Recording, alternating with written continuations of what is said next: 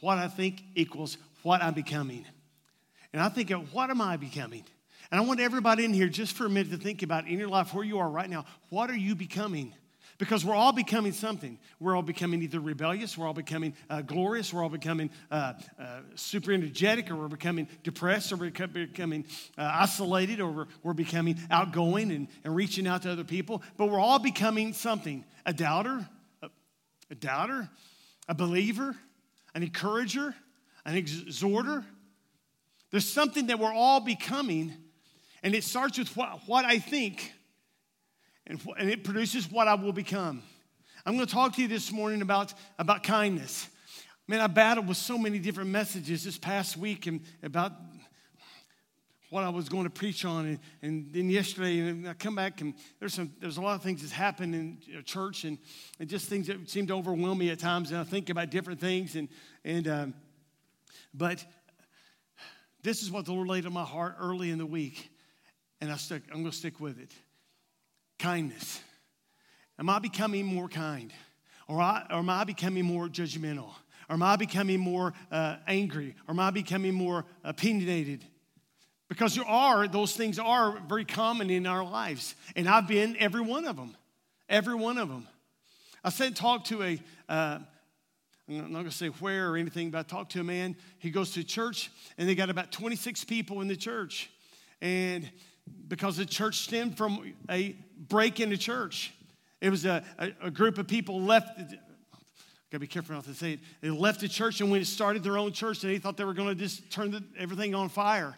And they started this church, and all these people first went there for about six months or maybe a year. Then it began to dwindle down. It's been like this for many years because it was born out of what? Rebellion. It was born on a rebellious nature in this area and it has never thrived. And I began to think, Lord, what, have, what are we becoming? That is a small, he was talking about, you know, great things down here and he's excited about it and, and complimentary or whatever. But I thought, man, if you only knew where, where you're at stemmed from a wrong motivation in the first place, that's what he was becoming. The church has become that. So it's dwindled to actually nothing. And the same way with us. We will become what we think about. What becomes a priority to us is what we think about.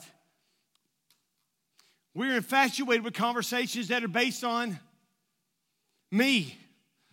We love somebody to come and talk to us about me. If you want to ever get to know somebody, you talk about them. If I want to talk about Bobby, I just talk about him and how good looking he is and how buff, buff he is and, and just everything about him. And it just wins me favor. And he's willing to talk to me. It's not what we talk about. It's not. But everybody likes to talk about themselves.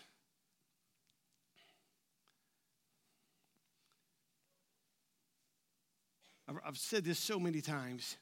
Why do we do what we do? Simply, why do we do what we do? In a church, the reason this church is, is a fertile place is because everything in a church is not about us, it's about everybody on the outside. Sometimes I've, I've heard reports and uh, different things that people are praying about on Wednesday nights. When we go to the four walls of this church, it is amazing. I'm already, we've been doing it for about a month now. Everybody Everybody is coming to me saying, I'm seeing the results of this prayer.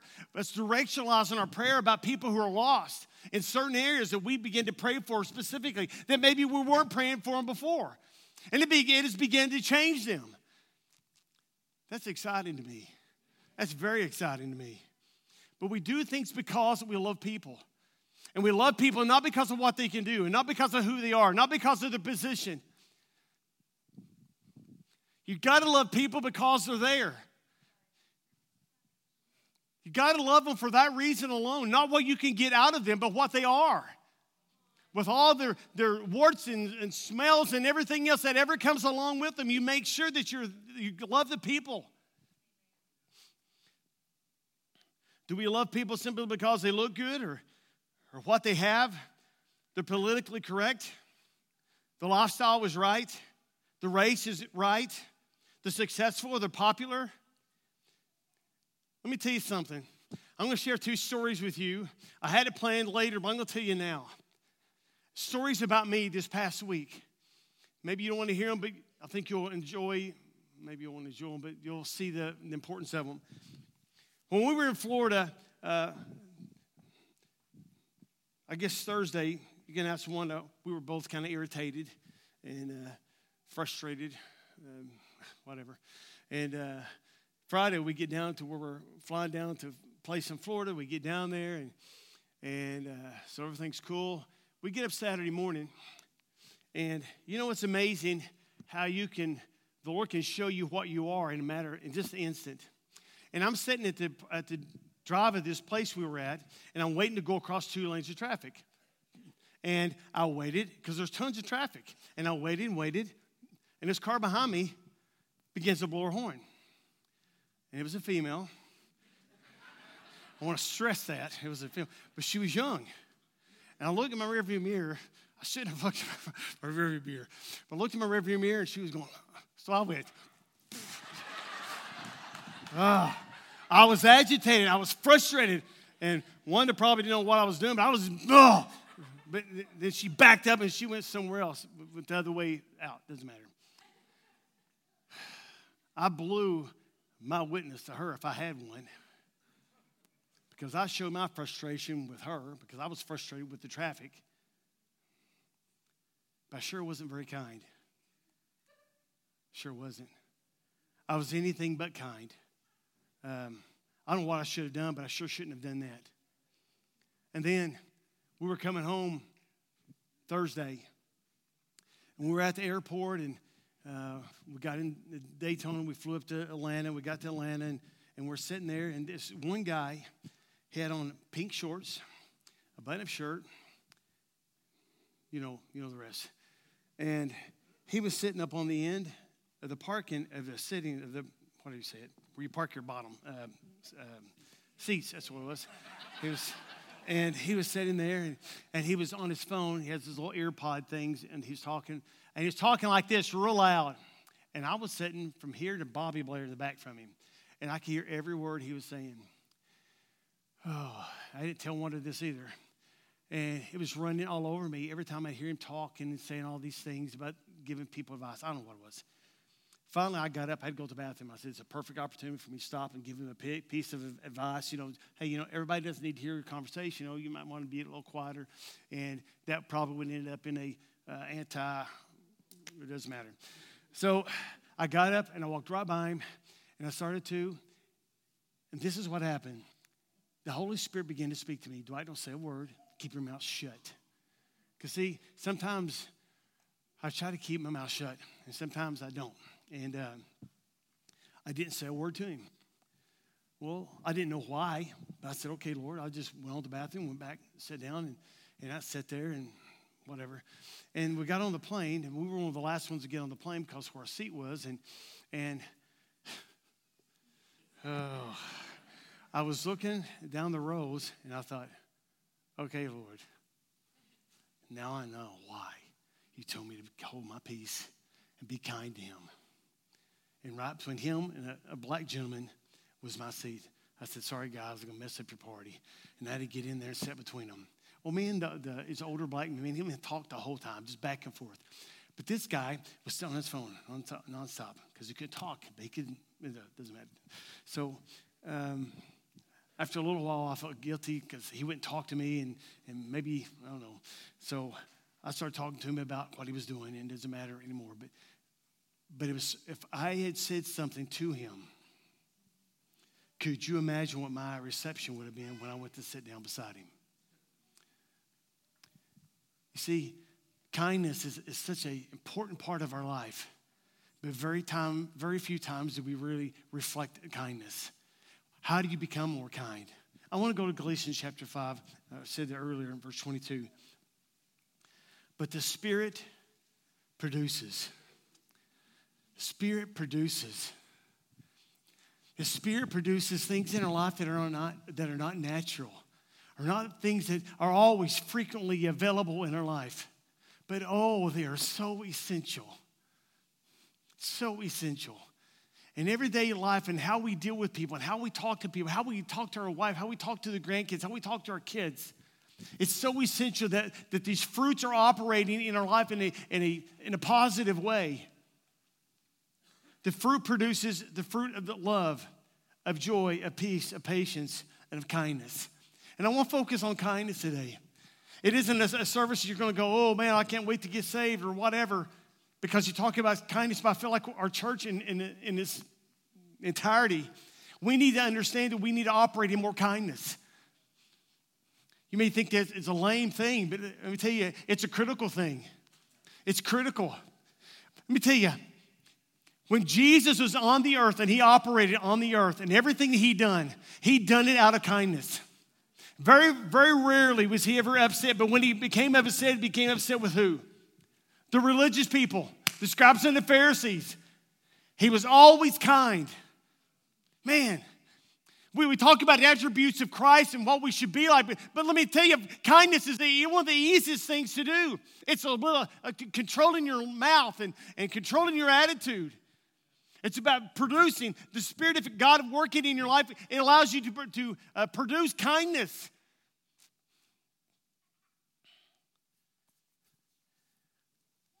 I think of one person all the time I've, I've, I've mentioned her so many times. When I think of someone who was kind, and who am I thinking of? Sister Massey. She always had a, a kind word. She always had something encouraging to say. She never ever went to, went to the negative. Even when I would try to get her to say something negative, it was positive. Things I was going through with all three of my kids, I would begin to vent, vent to her, and she'd say, Oh, but I'm just praying for them. You watch, God's going to bring them back. She was such a kind person. She made such an impact upon my life simply because how she acted. And how important that each of us, who are we impacting and what are we becoming? Is uh, people are people being influenced by us and how we act? Are their lives totally transformed because of what we do and because of how we say things?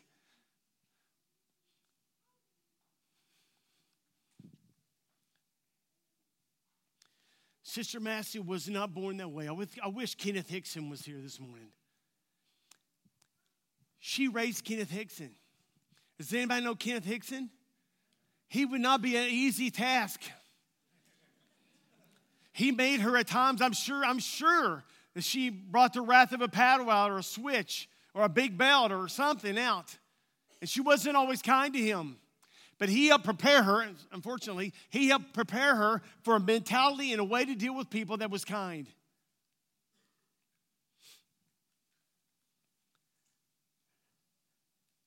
How many of you all spent any time before the mirror this morning? Got yourself ready, you, you, you put your mascara, uh, mascara on, and, and I haven't put mascara on in a long time.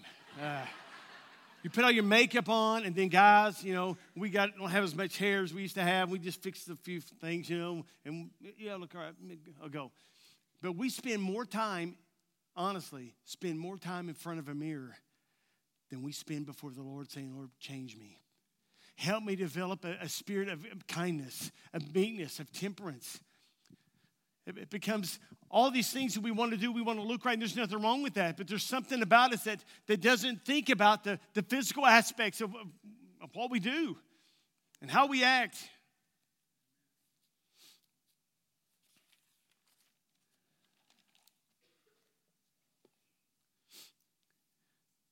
Showing kindness in spite of the situation that you're in, regardless of what happens. You demonstrated by, by Christ you demonstrate Christ by showing your kindness.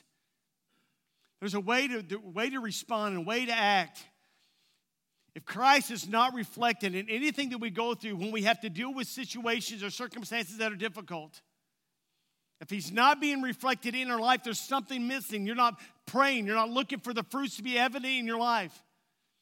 It's not something that just poof all of a sudden happens. Now, I will tell you this there over a period of time when you come to the Lord there's a lot of things that happen in, uh, in sanctification. The Lord begins to deal with you and, and talk to you and, and change your heart and, and slowly process. But there's another time, there's another time in our life we have to get serious and ask specifics. Lord, you need to change me. You know, like, like David did in 139 Psalms. Lord, search my heart and, and know me. See if there be a wicked way in me, a wicked way in me. There's something to evaluate here. What do I need to be do, doing different? And I'll ask each of you is there anything in our life that is, that is keeping us, holding us back from being what we should be? Are we allowing little things into our life to become controlling? They have no business in our life.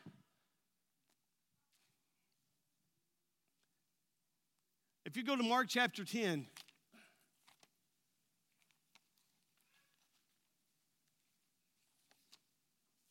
Mark chapter 10. I'll try to read this real quick and then I'll just kind of talk about this. And then they came to the town of Jericho. And as Jesus is leaving with his followers, a great many people, and a great many people, a blind beggar named Bartimaeus, the son of Timaeus. I know I've read this recently. I know. I don't want y'all to think, oh, he's just preaching this. Well, just stay with me. Sitting by the road. When he heard that Jesus from Nazareth was walking by, he began to shout, Jesus, son of David, have mercy on me. And many people warned the blind man to be quiet, but he shouted the more, Son of David, have mercy on me. And Jesus stopped and said, Tell the man to come here. So they called the blind man and saying, Cheer up, get your feet, he's calling you. I don't know about you, but could you imagine the elation that he felt? Oh, it was, it was unbelievable. And so the blind man jumped up, left his coat there, and went to Jesus. And Jesus asked him, What do you need me to do for you? And the blind man said, Teacher, I want to see. And Jesus said, Go, you are healed because you believed. At once the man could see, and he followed Jesus on the road. This would be the last time, listen, this would be the last time that Jesus would walk down the road from Jericho to Jerusalem. Because you see, Jesus, Jesus Jesus was on his way to Jerusalem. To Jerusalem. And you think, well, what's, what's the big deal? Man, he had a thousand things on his mind. He was preoccupied with his disciples and them leaving him, and, and he knew what was going to happen, all the stuff he was going through emotionally. And he, yet he stopped and he took time to pay attention to a beggar. His last trip on that road. You can go ahead and read chapter 11. You don't have not do it now, but read chapter 11. And that was when he was on the way to Jerusalem and the, and the palm branches and all that stuff. But he had to face eventual rejection, betrayal, abandonment, accusations, humiliation, isolation. This is where our true colors are seen. He stopped on the side of the road to listen to a desperate man a desperate blind man who could do nothing in return for him except hinder his progress. He gave him attention, he cannot give anything in return. He showed him kindness. It took time. He was not too busy, he was not too important, not overly caught up in his own agenda. This was a trait or a fruit of Christ.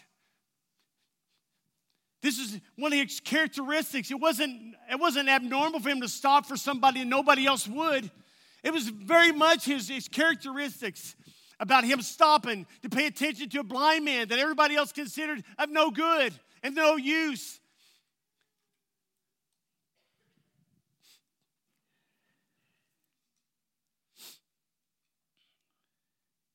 We want power to overcome. We want power, we want to see God move in his power. We want to see God heal. We want Him to meet all of our needs, and those are all fine. But when do we ever have time to sit and quit looking in the mirror or quit doing something else to take on the attributes of Christ Himself? Kindness, a gentle word, a soft word. It isn't always something we say with, with correction, but it's amazing how many times we say things out of kindness and it touches people's hearts. I'm going to read this to you.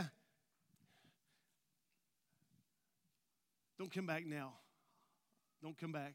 I know I'm long winded today. You're going to have to deal with that.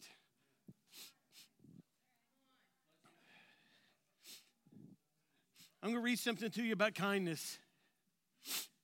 The spirit of North Platte Canteen.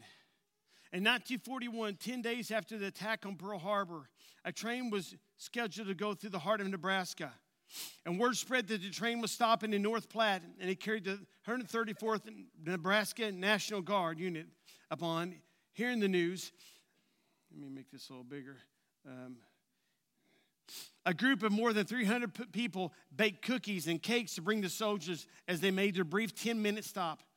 But the train arrived and the crowds cheered. But as they looked through the train's windows to find their hometown service boys, they were nowhere to be found. And many began to realize that their sons, their brothers, that they longed to see were not on board. One young woman, a drugstore clerk named Rae Wilson, turned her turned to her coworker and said, "I'm not taking my I'm not taking my cookies home with me." And she walked over to the train and handed her baked goods to one of the servicemen on to one of the servicemen on board. And immediately the crowd followed. Hundreds of people gave the soldiers food and gifts and they were originally meant for their own sons and wished them off. Rae Wilson's act was a, a rare act of kindness. It, it ignited one of the greatest initiatives of hospitality, and yet another reason why I'm proud to serve the people in Nebraska. Their efforts didn't end that day. Rae organized more women to serve the soldiers that week. Later that week, they decided they would continue to meet the train every day when the soldiers and the sailors would stop at North Platte. Was this, was this once, what was once only a few women with desserts grew into a large waiting room at the train station filled with sandwiches, coffee, cakes. The North Platte Canteen was born. And over the next four and a half years, women met every single train that came in and in. And my mother, Florence, taught kindergarten in North Platte for several months during the war and proudly served among them. Many moms still found Mom still fondly remembers those days and loves to tell us about her time serving at the canteen. As World War II raged on, the trains rolled through North Platte and totaled up to 32 per day. Yet the donations and support surrounding the communities poured in. It is estimated that the canteen received more than 40,000 cookies, 30,000 hard boiled eggs, 6,900 birthday cakes, 2,800 pounds of meat for sandwiches, and more than six, six million soldiers came through North Platte train station during World War II and reached, and it was one of them embraced, but the can't, it doesn't matter. This was just a random thing that happened. Let me tell you, for five, six weeks, we had something happen here that doesn't happen everywhere. Listen. And we had great services up until the time it happened. Don't think that just going and getting dipped in the baptismal tank is going to fix everything. It was an awakening for you. It was an awakening for you to understand the importance of it. There was something that compelled you to go. It still compels you when you get out of the water. It wasn't just a one time event. It should compel you every day since then, and it will continue to compel you to live a certain way and for Christ to do certain things in your life regardless.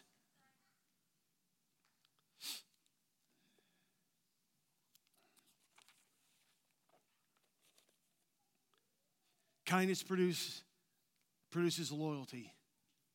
Like you go to 2 Samuel, if you will.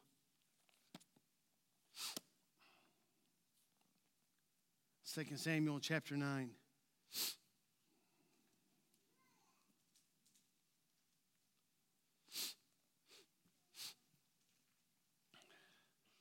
Second Samuel chapter 9. Um,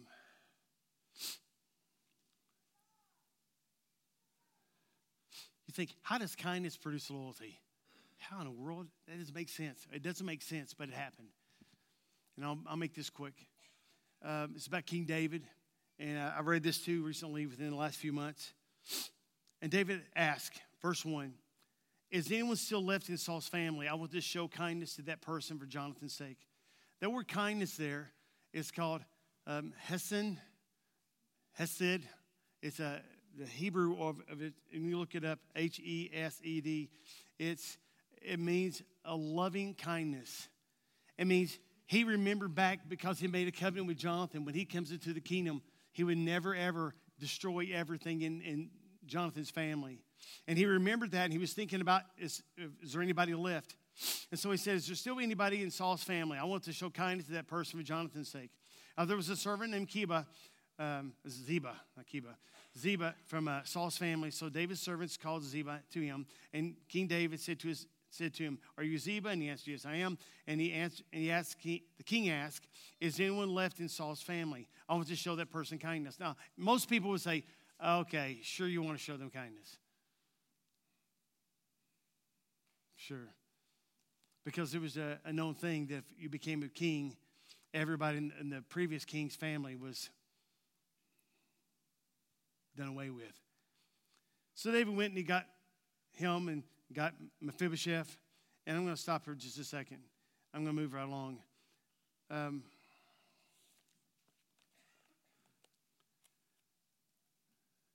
you know, Mephibosheth received kindness from, from a man. And he was in a position, he had everything he ever wanted. Anything he desired, David had it. But he received something from someone that normally would never do this kind of thing, except for his nature taught him to be kind. You think, well, if David was so kind, happened to Goliath? He wasn't kind to him. He was a man of war, we know that. But the integrity and the part of, of David that was really there, it was about him. He was really a, a person who was really kind. I'm going to close. If y'all can come back up now. I know a few minutes late. David had a spirit of kindness on him, and it, and it was on him through his whole life. From when he was out slinging a slingshot out in the fields and taking care of sheep, then he went into Saul's presence. He began to play the harp and he was singing melodies to him. He was always in a state of kindness. But when he had to, he became something else, as we know the story of David.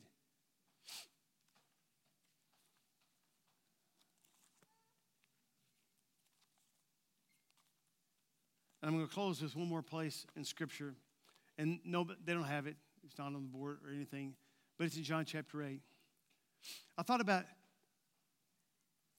there's something about Christ and his representing kindness.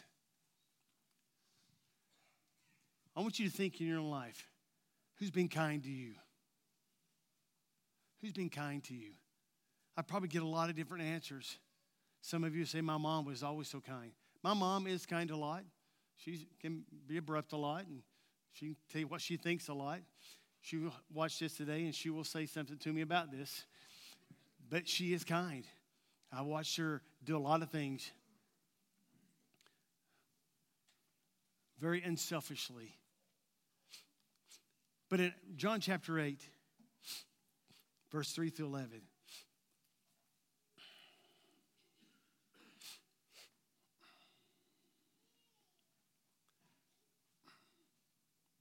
the teachers of the law and the Pharisees brought a woman who had been caught in adultery. And they forced her to stand before the people. And they said to Jesus, Teacher, this woman was caught having sexual relations with a man who is not her husband. The law of Moses commands us that we stone her to death. Every woman who does this, what do, what do you say, say we should do? They were asking him to trick him so they could have some type of charge against Jesus. But Jesus bent over and continued start, and over and started writing on the ground with his finger. And when they continued to ask Jesus a question, he raised up and, and said, Anyone here who has never sinned can throw the first stone at her. Then Jesus bent over and wrote on the ground. Those who heard Jesus began to leave one by one, the first and the first from the first the older men and then uh, the others. And Jesus was left there alone with a woman standing before him. And Jesus raised up again and asked her, Woman, where are, the, where are they? Has no one accused you, no one judged you guilty? And she answered, No, no one, sir. And Jesus said, I also don't judge you guilty. You may go now, but don't sin anymore. It's amazing the different attitude that he had. Now, be honest with you. A lot of us would have had the attitude of Christ. But a lot of us also would have the attitude of the scribes and Pharisees.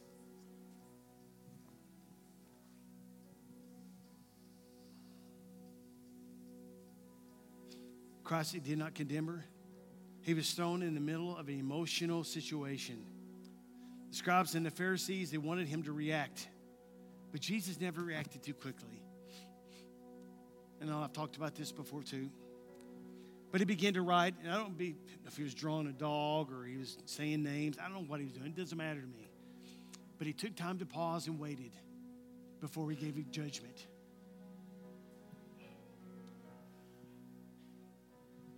You know, each of us here today are just like the woman taken in adultery. We may have not committed adultery, but we were an outcast. We were damned and we were condemned to hell. Without Jesus becoming our Savior of our life, and it's confessing Him before everybody else, but most of all, confessing Him before Him. In the scripture, we find the, one of the greatest examples of the kindness of Jesus. She was humiliated, she was embarrassed. And Jesus didn't embarrass her further. He didn't.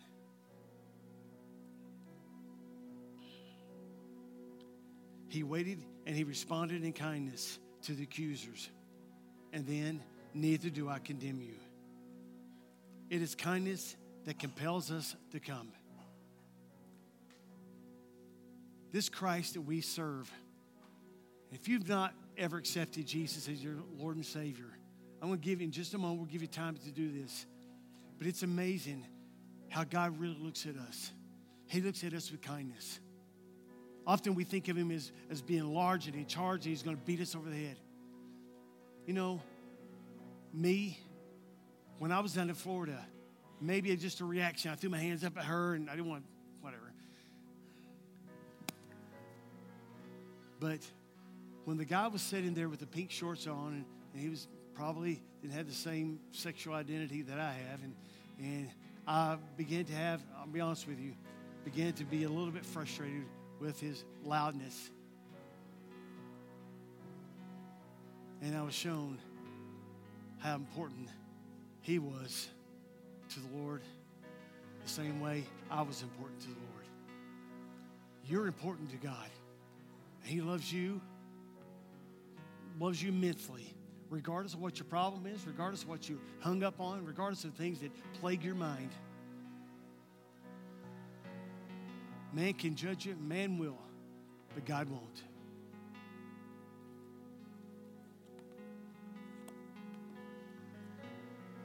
You're here today.